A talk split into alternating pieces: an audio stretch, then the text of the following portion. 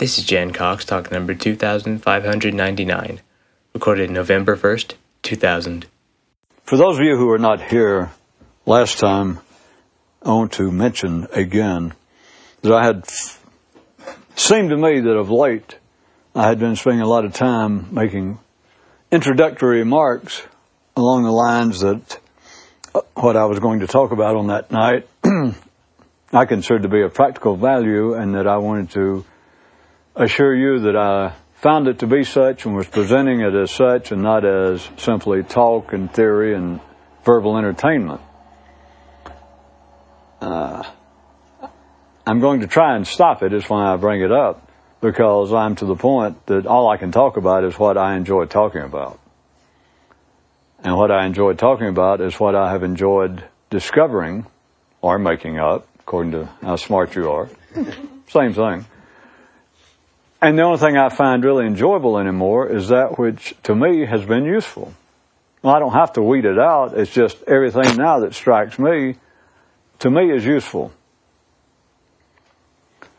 Uh, as everyone obviously knows, it is not my intention to impress anyone intellectually, you people or anyone else.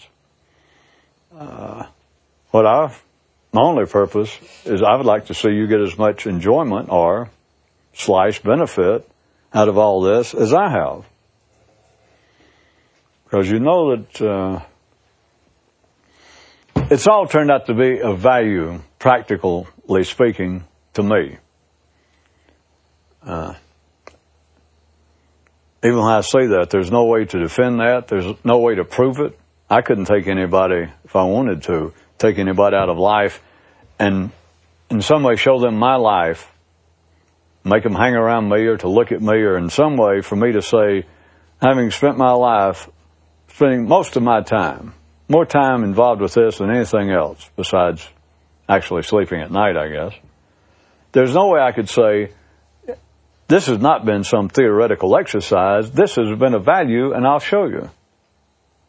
I couldn't show them, but it has been to me. Uh, and the word practical is the only thing that is of practical use to try and employ. But I would assume, like everyone, at least I can speak for myself, when I, as soon as I started and found some books about this, I, I was already quite well impressed that what I was was asleep. And that what I need to do was to observe myself. What I need to do was to be able to remember myself. What I need to do was to be able to not let my consciousness get so involved, so identified with my own thoughts and passions that I cease to exist as an individual conscious person. As soon as I read about all that, I went, yes. And that went for years and years and years, reading all I could,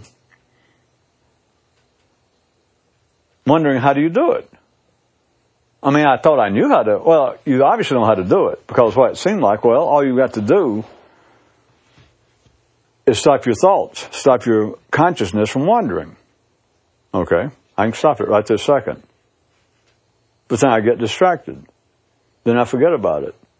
So to me, for a long time, like obviously everyone else on this planet, most people never get past this point. My picture for a long time of being awake being enlightened, would be that I would be in a special state, and that the state would be to where I would be conscious, since I already had those kinds of experiences, that I knew that that's what mystics had been talking about throughout the years, to where I would be conscious and thoughts would not be the problem. They would either stay, stand still or else they were just not the problem. If they were still wandering about, then you were in a state of consciousness that was so unnaturally stabilized. It was like a whole new construction of consciousness somewhere in the brain over here that now finally stopped and was always on duty, was always on call, was stable, that seemed to have its own existence outside of thought. To me, that was what being awake surely would be. That the episodes I'd had that would last at most maybe for 48 hours or so would be the permanent state, and that's what surely everyone meant by being awake. I'm now from my view, know better. Being awake, being enlightened, is finally realizing what's going on. It's not a state. It's a realization. Then after that, it's like cleanup time. You come along and trying to mop up after yourself, and I didn't realize it. Of late, last number of years, everything that I have discovered, so to speak, in my own brain or made up, my own model of what I realized, that's the only thing to which I can attribute the change that I feel, that in age. But you have to ignore that. Or else you just wait around and think, well, if I, um, if I'm interested and I get old enough, hell, I'll be awake. I'll understand it all. No, I can't see it that way either. But I was saying, uh, I don't bring up these models, and I don't talk to you, and I don't write anymore to make anyone, to impress anyone intellectually. In fact, that's a curious thing. Well, when people write me or email me now and will immediately begin to try and blow smoke up my ass. Well, I don't. Well, I didn't mean that they were glaringly ass lickers to start with, but the people who are write, and the purpose is them going into great detail about how intelligent I am. Now, we're not speaking about me. We're speaking about understanding what life's about. But here's another absolutely curious, well, absolutely anomalistic from ordinary views, from the ordinary mind. Anyone who's impressed with my intelligence that will bring it up, that they, if they verbalize it, I immediately dismiss them. I immediately lose all interest because I immediately understand that their intelligence is not up to the level where they're even talking to them or responding based upon them noting how intelligent they consider me to be. Does anybody get it? That if anybody, now let me, let me make it clear, if they verbalize it, you know, if they don't, who knows? But anyone who takes the effort to write me or to tell me in person how impressed they are, that I must be, you know, so intelligent, so awake, all that, I just immediately lose all interest. Because I understand that they're not intelligent. Not in any sense of the word. But what really made it interesting to me after I realized that was going on, that that was my attitude, and I understood why, it's not something personal, is that I understand how life is. That anyone who would say, boy, I'm impressed with how intelligent you are, they are not intelligent. They are severely, as far as my purposes in life of using intelligence, that they're not worth talking to. I've got nothing to tell them except, well, God bless you. Thanks a lot. You know, be sure and keep in touch. But what really makes it interesting to go is to look at that same thing, which I do with everything, is internally to me. Because there are parts of your own thinking that's impressed with other parts of your thinking. I've tried to bring this up to you before, but maybe I didn't have the right context. You're certainly impressed. I'm certainly impressed. I'll use it that way. I was always impressed with those thoughts, those ideas I had, that area of my consciousness that wanted to awaken. But now I'm stuck with, after I realize it with everybody else, because it's never any different inside my head. Never ever. If you ever think, well, this is one time that it's different. I see what's going on in life, but that's not exactly what's going on in my brain. Slap yourself. Put your head in the toilet quick because you're wrong. It's always the same. If it wasn't always the same, it wouldn't be like it is out there. So then, now I'm confronted, or you're confronted if you're following me, with the fact that those ideas, those areas of consciousness, but those ideas, those thoughts I have that impress me, if you take what I just said, they shouldn't. There's something very curious. Let me try to explain it another way. Again. And seeing this, I can describe it. But when I saw it for myself, it had an effect. I wouldn't bring it up. It's not just interesting verbal mishmash that I can come up with. It wasn't to me. After going years and years and years, before I really began to study the thing that I was studying, which I consider the turning point, to quit studying the idea of, well, I'm asleep and I'm trying to awaken, is to study that, what I just said. And of course, the real turning point is when it hit me that I had no idea what it meant. That was one of the happiest days of my life. I felt like I had lost at least 200 pounds of ugly fat, as they used to say. That I had been relieved of a mask, of a vice around my brain, of blinders, of hobbles, of a hair shirt and matching socks. I realized, and of course simultaneously, I realized no one I have ever listened to, even in books, no one understood what they were talking about. It was like I'd been born again, to use good old fundamentalist religious terminology. It was like I was getting started all over to realize, well, I have no idea what the term means. Because by then I thought, well, hell, I've studied everything else to death. I've worn it out. I've missed something. At least it's getting boring. It's getting frustrating. And here it was starting all over. It was like every book I owned, every thought I'd ever had about this was wiped out in a delicious fire. Gone. I realized, well, I don't understand any of this. I was so happy, I almost smiled. You look out at life, you look out at the grandest projects that man can engage in. The building of the, of the Hoover Dam, the trade centers, towers, the Taj Mahal, the space station. You look at things that are absolutely astounding in size and scope, the nature of them, the space station. If you came back to life after you had died 100 years ago, 500 years ago, as long as we've had a history of man, it would be astounding to realize that we now have a floating colony orbiting around the earth, people living in it. It's astounding. The scope of it, the size of the thing. And yet, what does it all come from? It comes from that one little area in our brain that produces conscious thought that something as huge as the World Trade Centers, the Twin Towers, it all originated from something. I don't know if we unraveled the cortex of the brain based upon figures I've read and then turned out the part that probably the conscious thought, the kind with spatial, the ability to abstract spatially. In other words, what would take to design, to engineer such a building. You know, I don't know. They claim the whole cortex, I think, would fit on a card table if it was un, you know, unfolded and pressed out with an iron.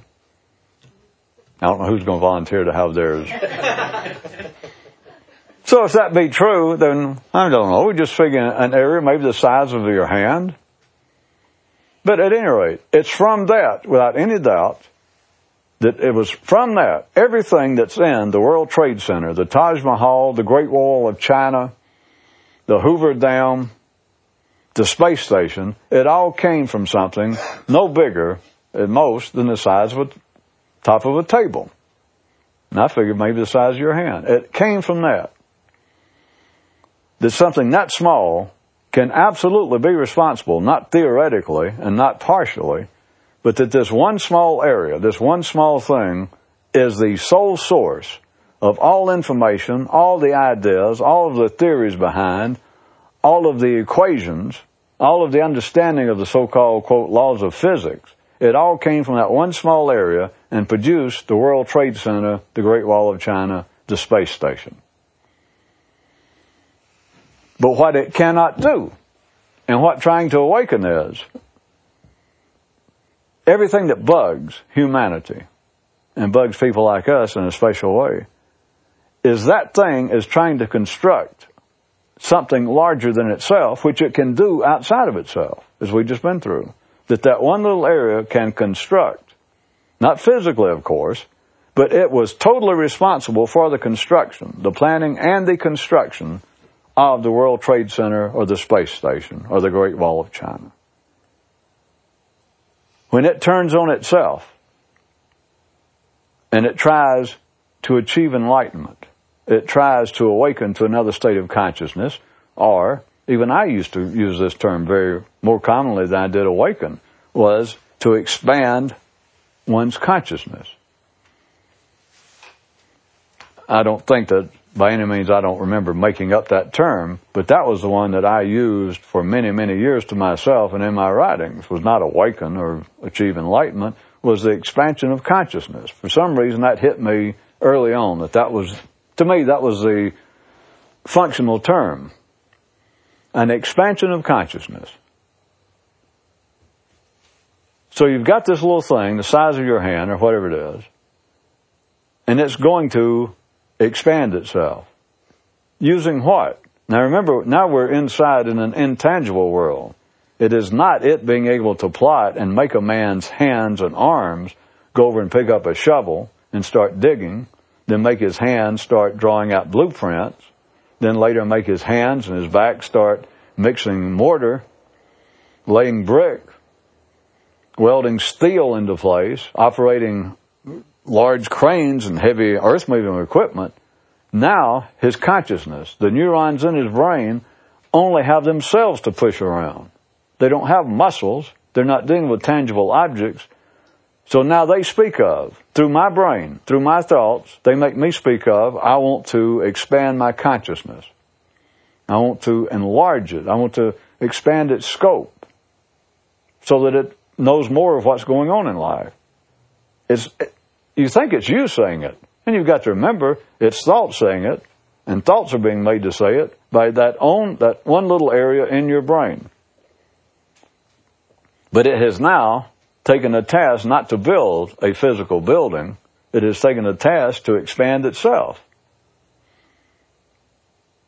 Not to take the World Trade Center and add 10 more stories to it, or to buy some property next door maybe and bring the two towers together, fill them in in the middle and make it one large to expand it. It is not expanding something physically. It is not expanding something that is physical, other than the brain's there. But consciousness, as we know, is not something tangible. Thoughts are not tangible. You cannot lay a thought out on a table. You can't weigh it. You can't measure it. You can only measure its results if it is dealing in the physical world. But when it's dealing in the non-physical world, what is there to measure and what is it, what is it for, what can it do? Because it only has itself. It has no mortar, it has no bricks. Consciousness only has whatever consciousness consists of. And now it says, you think it's you saying it, but consciousness now says, I want to expand my consciousness. When it says that the man, the man is saying, well, I'm going to struggle to awaken. I'm going to go study. I will go read. I will involve myself in appropriate disciplines if I find them. But it is consciousness, something that cannot move, something that is not tangible, something that has no tangible materials at hand. It is saying that it is going to make itself larger. It is going to expand itself, make itself higher, wider, heavier. How can that be? How is that possible? Literally. When you think about it, I can even make it simpler. I guess you can see it for yourself easy enough. Neurons can't move. The brains in our cells cannot get up and move around. How are they going to expand themselves? Where are they going?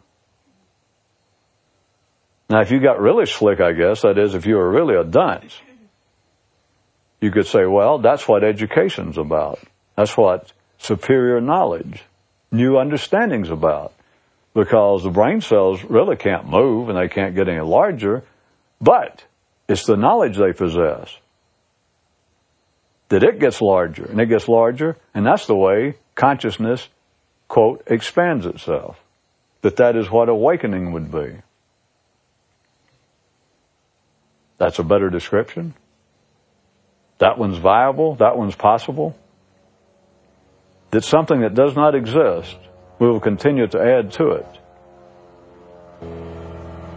And the results will be, would somebody help me out here? I, I mean, I guess I'm stupid. We're taking something that does not exist has no tangible reality whatsoever, can produce results if thoughts can get somebody in the physical world to help them, such as muscles.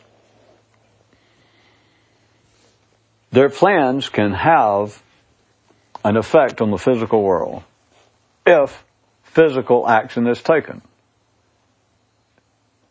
If consciousness, if thoughts have turned on themselves to study themselves, to improve themselves, to have any effect on themselves whatsoever. But we'll assume that the effect a person would seek would be what they consider to be a desirable effect, a desirable change.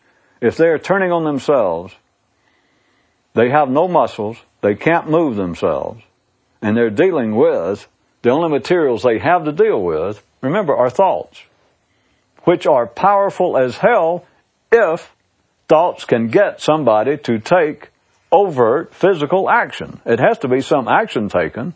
A man cannot sit around and dream up a skyscraper, the world's first skyscraper, and how to get down to bedrock and all that. If he just sits there and it's in his head, and that's all, we would never know about it. It certainly wouldn't get built. The thought has to make somebody, get somebody, something to take physical action in the physical world, or else thoughts are nothing. They're words in the air. When thoughts turn on themselves, what are they going to use? How are thoughts going to change thoughts? When I first started running across this, in case it doesn't hit you this way, I would assume it would, it never did scare me, but it used to just, I don't know what to say. It kind of got me a little. I thought, well, what I'm doing is I'm about to run the string out on this whole affair. I've had enough experience. I know exactly what the world's mystics and the Buddhas and everybody meant by being awake. I know exactly what it is.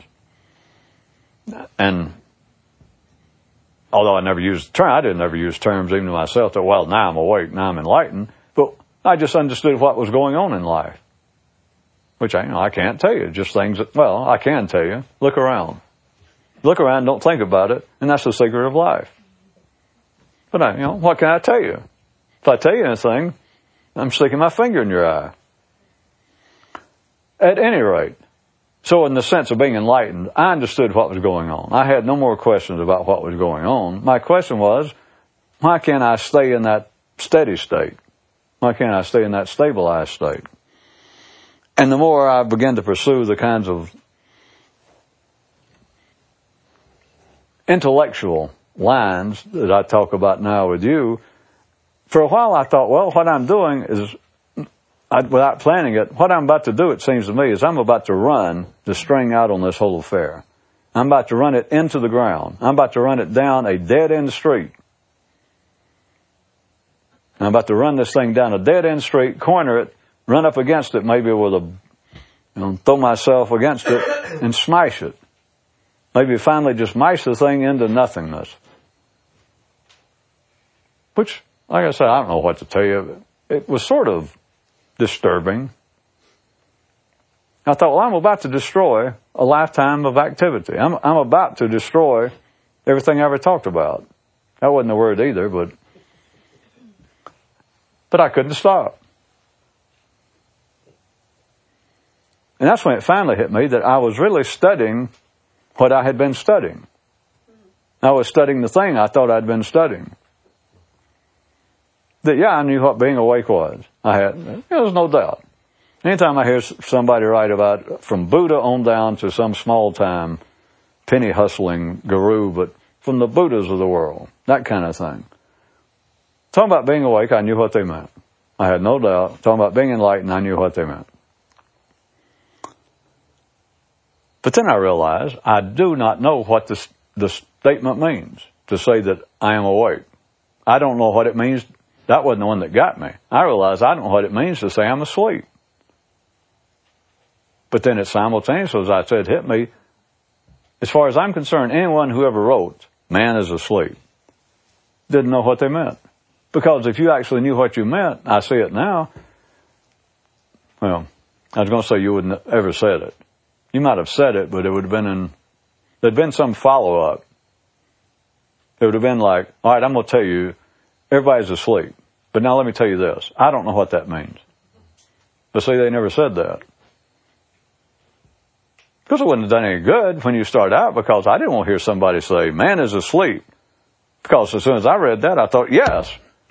But hell, I wasn't, I did not want. And I look back now, I certainly would not have been happy if it said man is asleep, but through certain efforts can break out of that state and awaken. Went, yes, yes, yes, yes, yes, yes. God knows if I'd suddenly turned the page and this whoever it was, and then that guy said, and by the way, I have no idea what that means.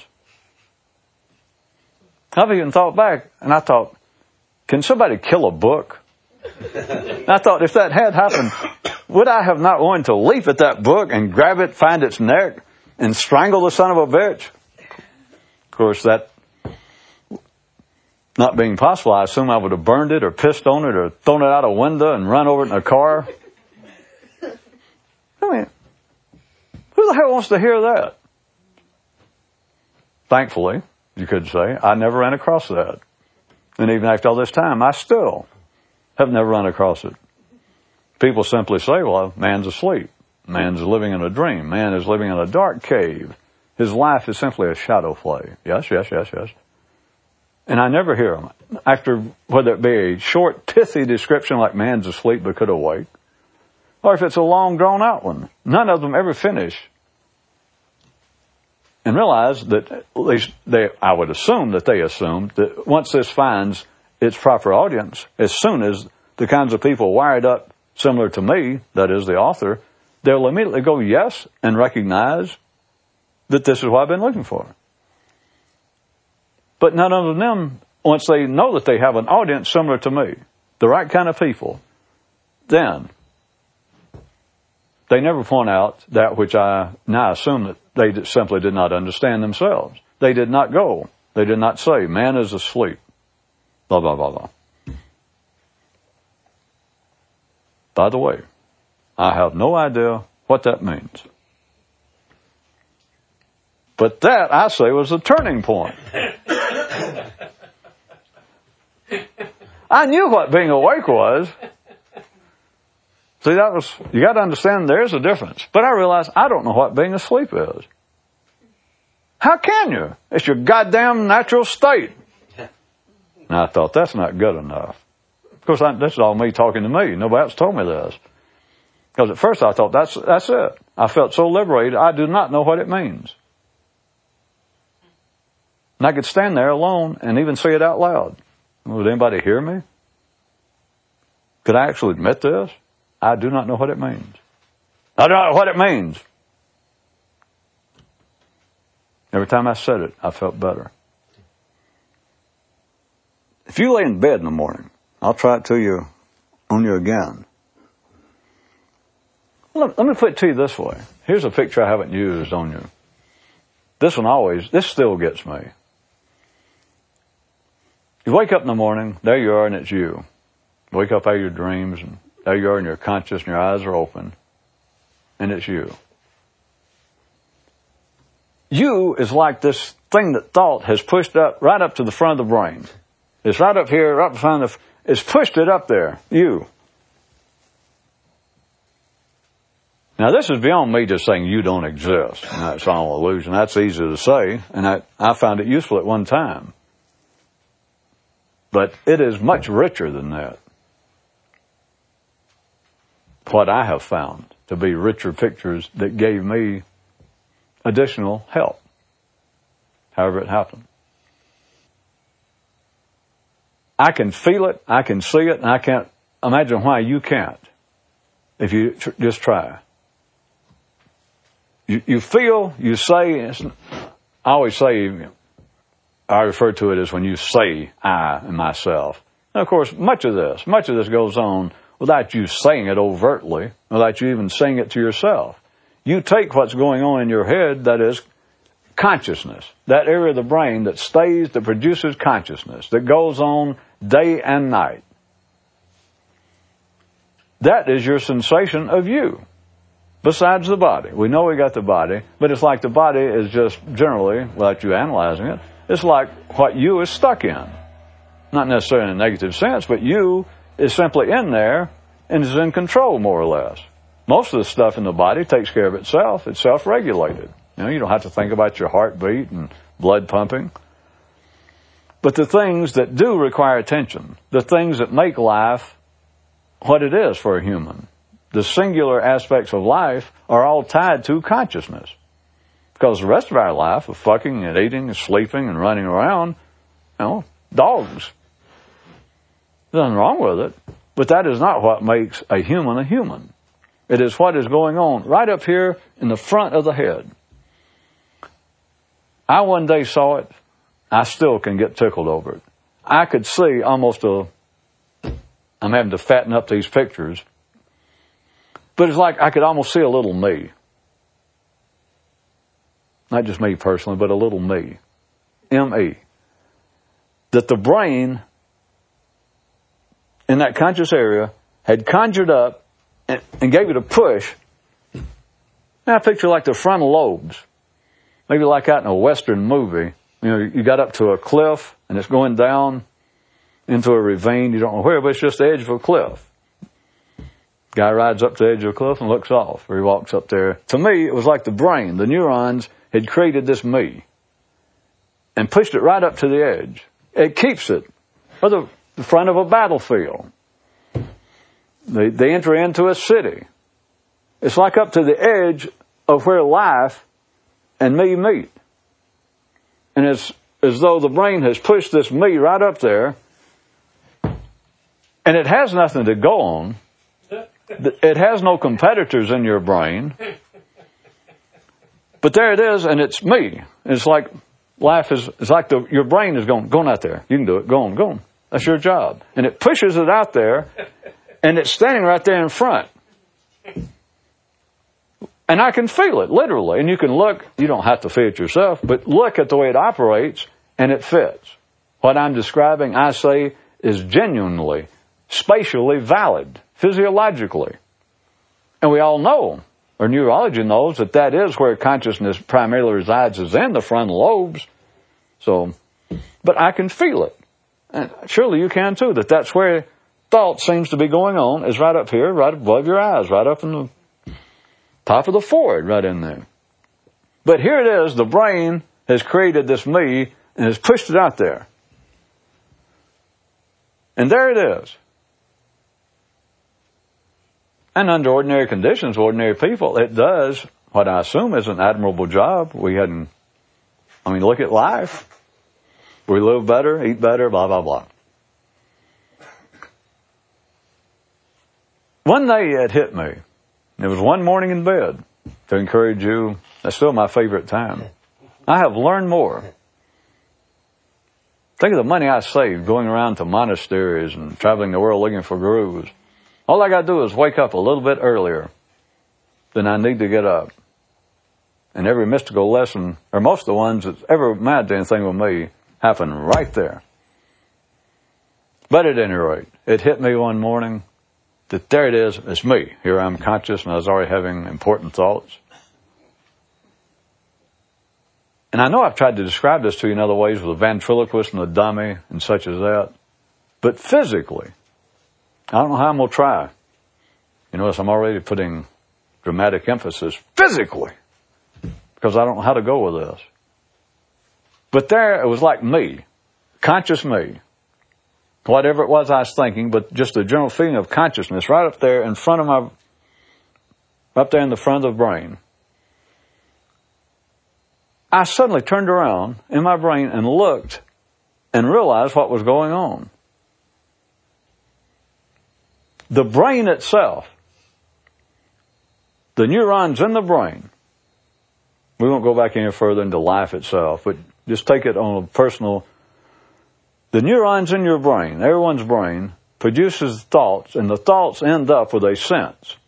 They do other things. To me, obviously, just look around, it's up to you, but they obviously have a more specific purpose to help. It's just a survival tactic. It's, but the other's been like a side effect, or it's been an offshoot of it. I don't look at it any way you want to the feeling of individuality, the feeling of a me inside of us, of a person, a me. And this me exercises, as far as it can feel, an, an extraordinary amount of control. That me, like I said, you got to remember this, that me can design and build a space station, a rocket, can send men to the moon, can build the Great Wall of China. That, it's that me. There is no doubt it exercises great control in a man's individual life for good and ill from his view. That that me has made me do things I regretted, but that me has also been the source of everything that is a singular human pleasure. All of the reading I've done, music more or less, but all the things that make a human life unique. The things that give human existence joy beyond food and sex and relaxation. But beyond those, then everything else that is a singular, that is a human pleasure, is a result of that me standing right there in front. It exercises control to such a degree, you gotta remember this, to such a degree that it can create destruction. That is, the thoughts, the me, and it's, it is the me, will become addicted to alcohol, to drugs, to smoking, to behavior that the body knows is destructive, that the body will even resist. That the first time you smoke or drink, you throw up. Anyway, you understand. But the me has that kind of control, that kind of power. Extraordinary. That not only has the ability to exercise astounding control and power in the external world, can cure diseases that were killing people 10 years ago, can build a rocket and send up and start building a city floating around there. Not only does it have that kind of control, it has such control that it can make you do damage to yourself or it can make you, turned on the positive side, can apparently make a man a genius, can turn out a Beethoven, a Goethe, an Einstein. But one morning I woke up and my me turned around and looked and understood what a fraud this was. It has literally been conjured up by the neurons in the brain and pushed out there, and I simultaneously understood from one view. I'm sure I could come up with another one, but I still, I have never, after all this time, I've never tried to improve it myself. I still find it just right. That I saw that the brain, the neurons that produce consciousness, when I'm saying the brain, that's what I mean, is that area. obviously had already done, produced thoughts to pr- solve problems and to enhance our chances for survival. We all know, I assume you do by now, how little of your mental activity is so taken up. I even see this. I see the desire to awaken, as we call it, or to achieve enlightenment. I see it as the brain's realization now remember, the brain, that neural, those neurons in that one area, they produce thoughts. They're the sole site of production. So in some way, the neurons, you know, who knows at that level what they call it? You know, I can only use human language. The neurons must have some knowledge of what they're doing. They're the ones producing thought. They're the ones producing thought. So they must have some sort of knowledge, awareness of what they're doing. Because they're doing it. And a creation is always inferior to the creator. So as intelligent as our thoughts are, enough, remember, to design and send out a space station, a floating city. Think how intelligent the neurons are behind thought. Literally. I mean, it can't be otherwise. Superior. There's no doubt. The designer of the trade towers is more intelligent than the towers because they flowed. They only exist, the World Trade Center, only because of his mind, his thoughts. So the thoughts are superior to the creation. I'm getting, if you'll hang on, I'm still getting to a point I hadn't made yet. I see even the desire to awaken, the idea that a man would be more awake if he could self-remember, if he could be mindful, if he could continually observe himself, if he could always remember the name of God or the word watermelon. It's neurons. It's the brain, the conscious part of the brain, realizing that when the thoughts that it produces, that it is responsible for. When those thoughts are not engaged in a specific problem solving, it realizes that they would be serving a better purpose if they would be still and calm and act as a sentry. That is all. I say all. I could come up with another description, but I still like this is my favorite. That is all trying to self-remember, sitting down meditating, trying to going into the Zen area that trying to eventually still the mind so that it's a perfect reflection of the objective world, the physical. All of that is the neurons in the brain realizing that the thoughts it's produced, and it must be fairly sad anyway, that it does their job well. They can build a space station. They can discover how to anesthesize a person, perform, perform major surgery. So the neurons must be, well, they're, they're always striving. But it, the neurons realize that most of the time, the thoughts we produce are engaged in meaningless activity. They're just fooling around. I mean, they are.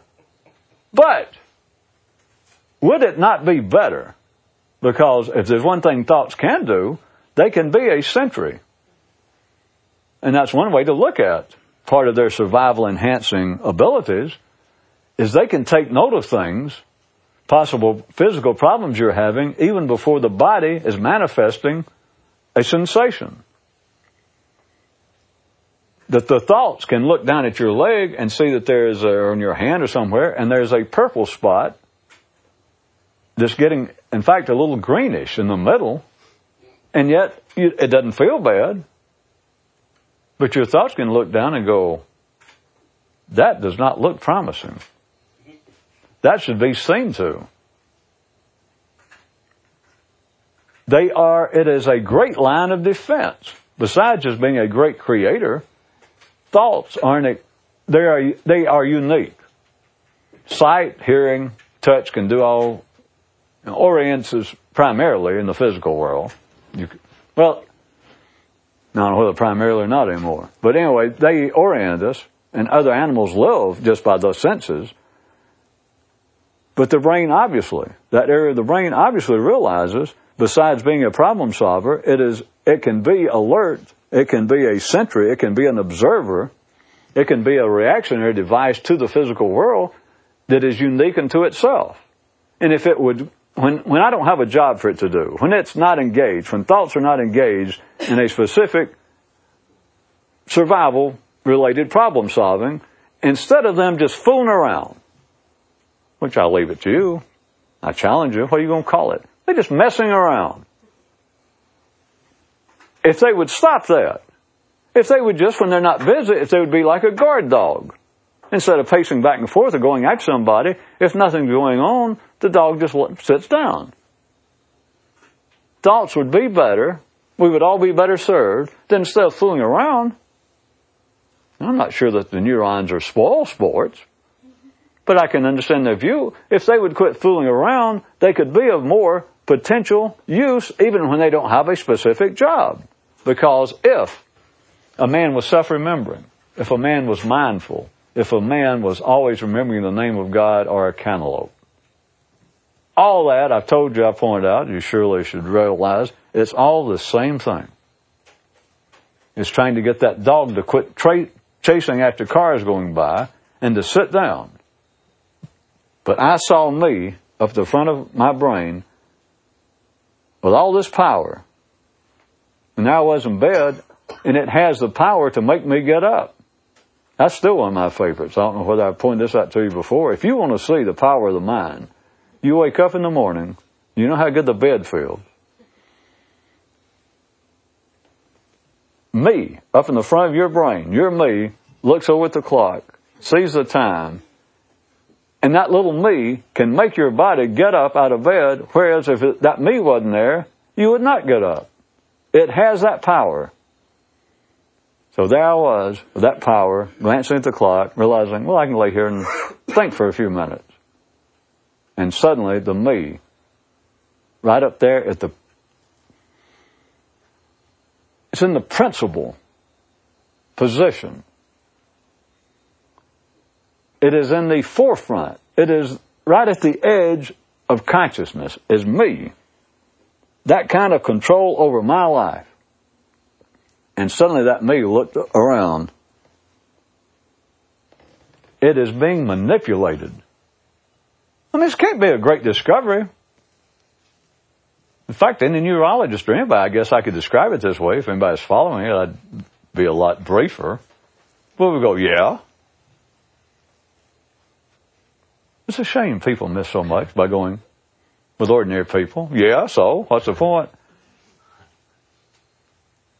the brain has, after producing thoughts, as sort of a side effect, produced me and pushed it out there. And the son of a bitch, you know, it's a little more in a sense than uh, Captain Peach Fuzz with that plastic you know, steering wheel and a suction cup stuck against a wall. If everybody gets my that believes he's in charge, there's more validity than that, except for this. He's still been pushed out there and every string is being pulled by something behind him. Something that does not talk and something that is not me. It may, now that I put it this way, to you, you may be sitting there right now going, yeah, so, yeah. Uh, if you see it, it'll floor you. Unless you're laying down already, and it'll make you stand up.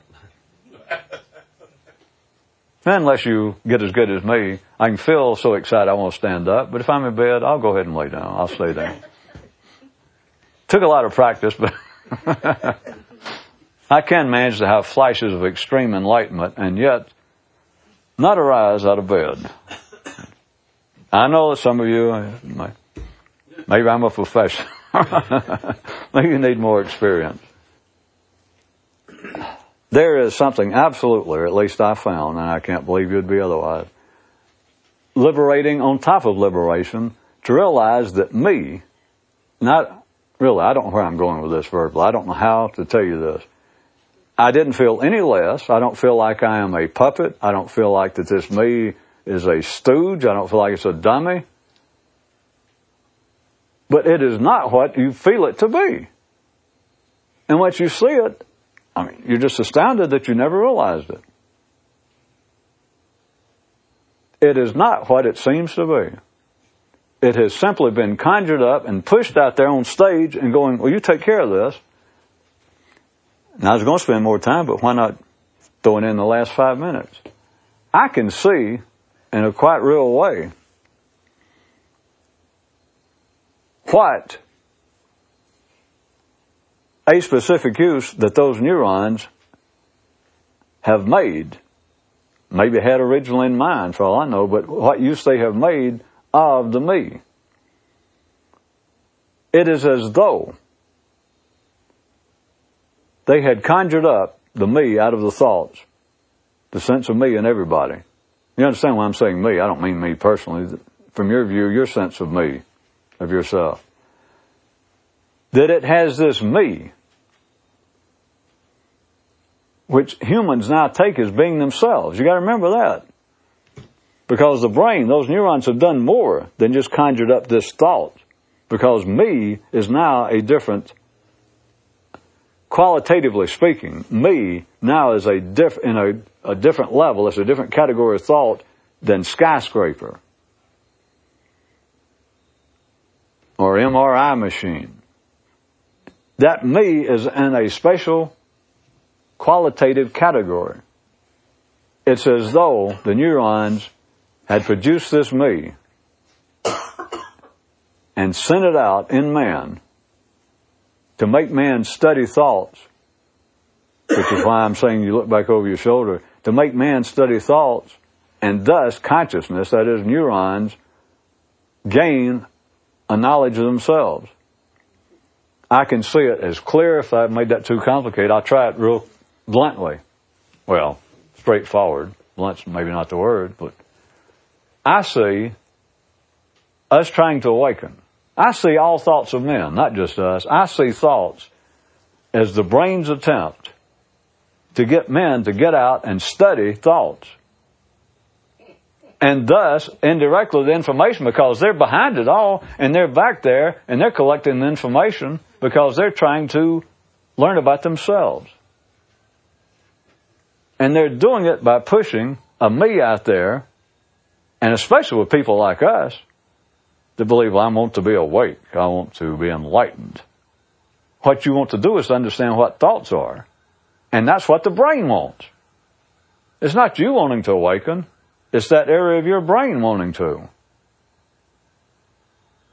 You can sit there now and go, yeah, yeah. Nah. If you see it, it'll knock you down or make you stay down.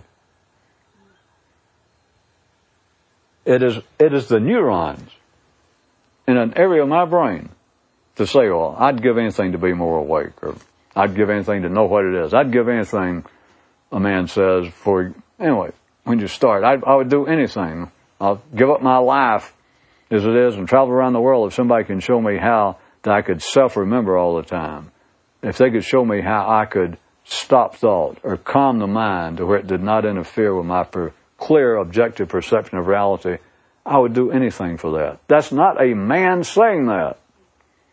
It's not a me and a guy's brain saying that. That is his brain saying that. It's not his personality. That's the neurons in his brain. They produce thought, and again, take away, aside for a second, that thought serves as a, just another tool in our arsenal of survival. Forget that for the moment. Other than that, realize the rest of the time it's, it's doing something. Fooling around, playing around, but I'm saying it's more than that. I'm saying it's the playing around, the fooling around, the aspects of being asleep and identified and out of control, all of it is the neurons making men through thought. And I'm saying making men, they don't make us do it physically necessarily. They're making the me, is what I mean by men, is they have now got us doing their work for them. And I don't mean that as an attack, and I don't mean it to be sarcastic, but there's no other way to put it. They have produced through thought a me, then pushed it out there, and they got now me more than anything in the world, I want to understand what is being asleep. What is, what actually was the experiences of being not asleep? Why do I want to be a, why, why am I all involved with this? What the hell does it mean? That's not me saying that. I mean, it gets strange. Maybe when you hear it. That's my brain saying that. That's neurons in an area of my brain saying that. They're the ones wanting to awaken. They're the ones wanting to achieve enlightenment. And we are doing the work for them. And again, I don't, don't get hung I don't mean that as a smart ass throwaway comedy line. And what's it going to do? I point to you again, neurons can't move. They can't get outside your head. They don't have muscles. They produce thoughts. Then thoughts as invisible and intangible as they are, they can have results out in the world, physical results. The brains, your neurons can look over there at a piano or at a table,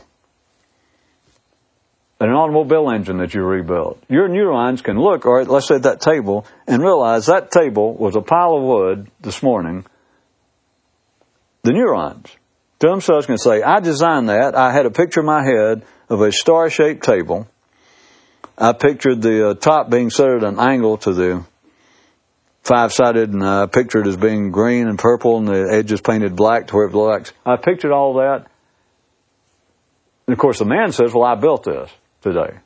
But the neurons are looking, and they realize that is a product of me. Had it not been for me thinking about this and picturing it, The man would never build it any more than a chimpanzee would ever build a table, or a dog ever would. When thoughts turn their attention on themselves, when those neurons did, what are they going to do? To begin with, they didn't know what to do, obviously.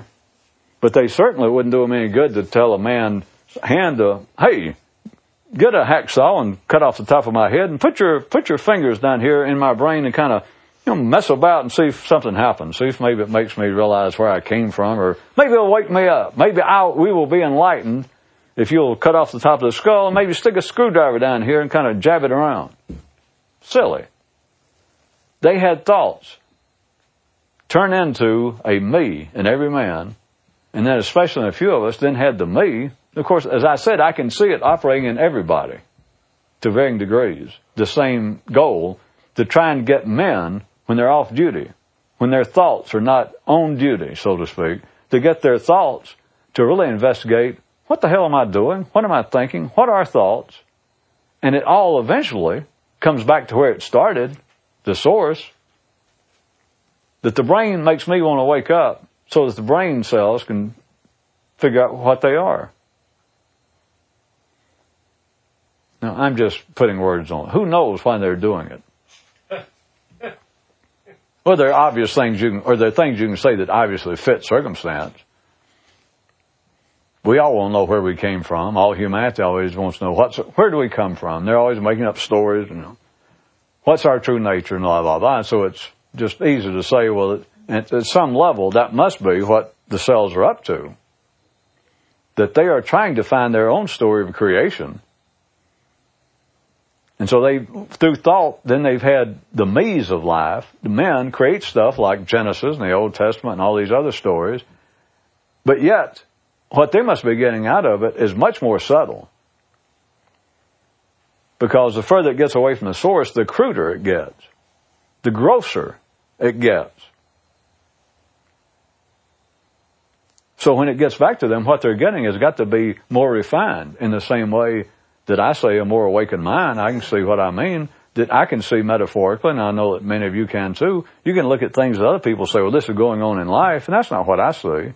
I know what they mean, but I see a metaphor. I see an allegorical something going on. That is, I see in my brain the same thing going on that everyone else is concerned with. This is happening out there amongst humans. People are fighting and arguing over this and that. Now I realize, wait a minute, the same thing's going on in my brain. I marvel. I don't know what else to do. But I just sort of marvel. It's no big deal. At what kind of refined allegorical lesson? See, I see all of life as an allegory.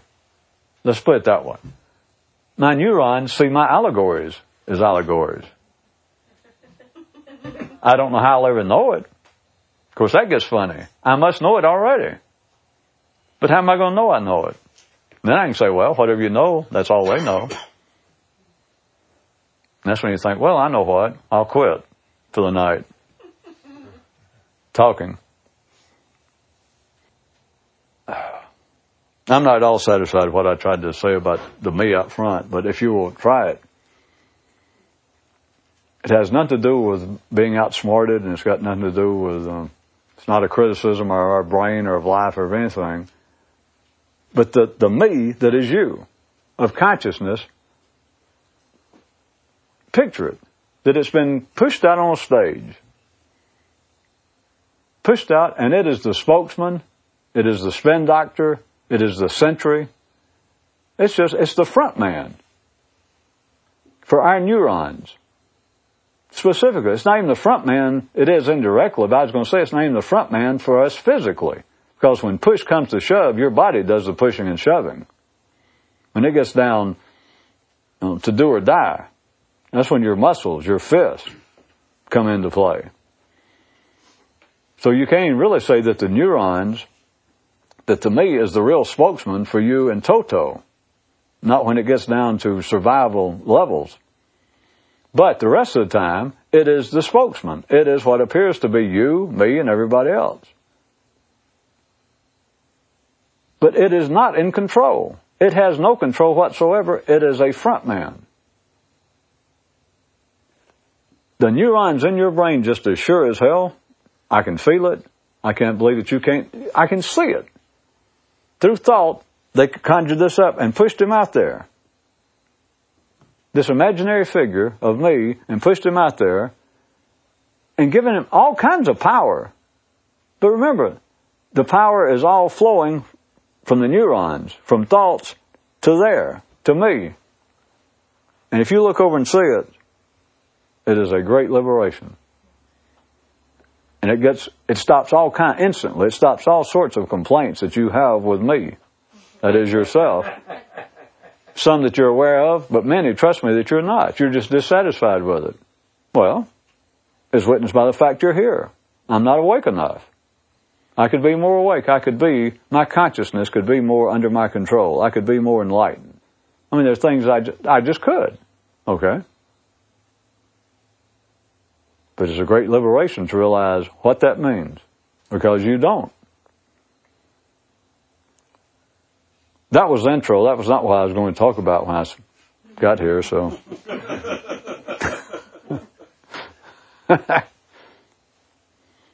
try again next time. I'll try to get to the topic. that concludes this talk. Be sure to visit us at jancox.com, where you can search through 3,000 talks for topics of interest, or just leave us a message.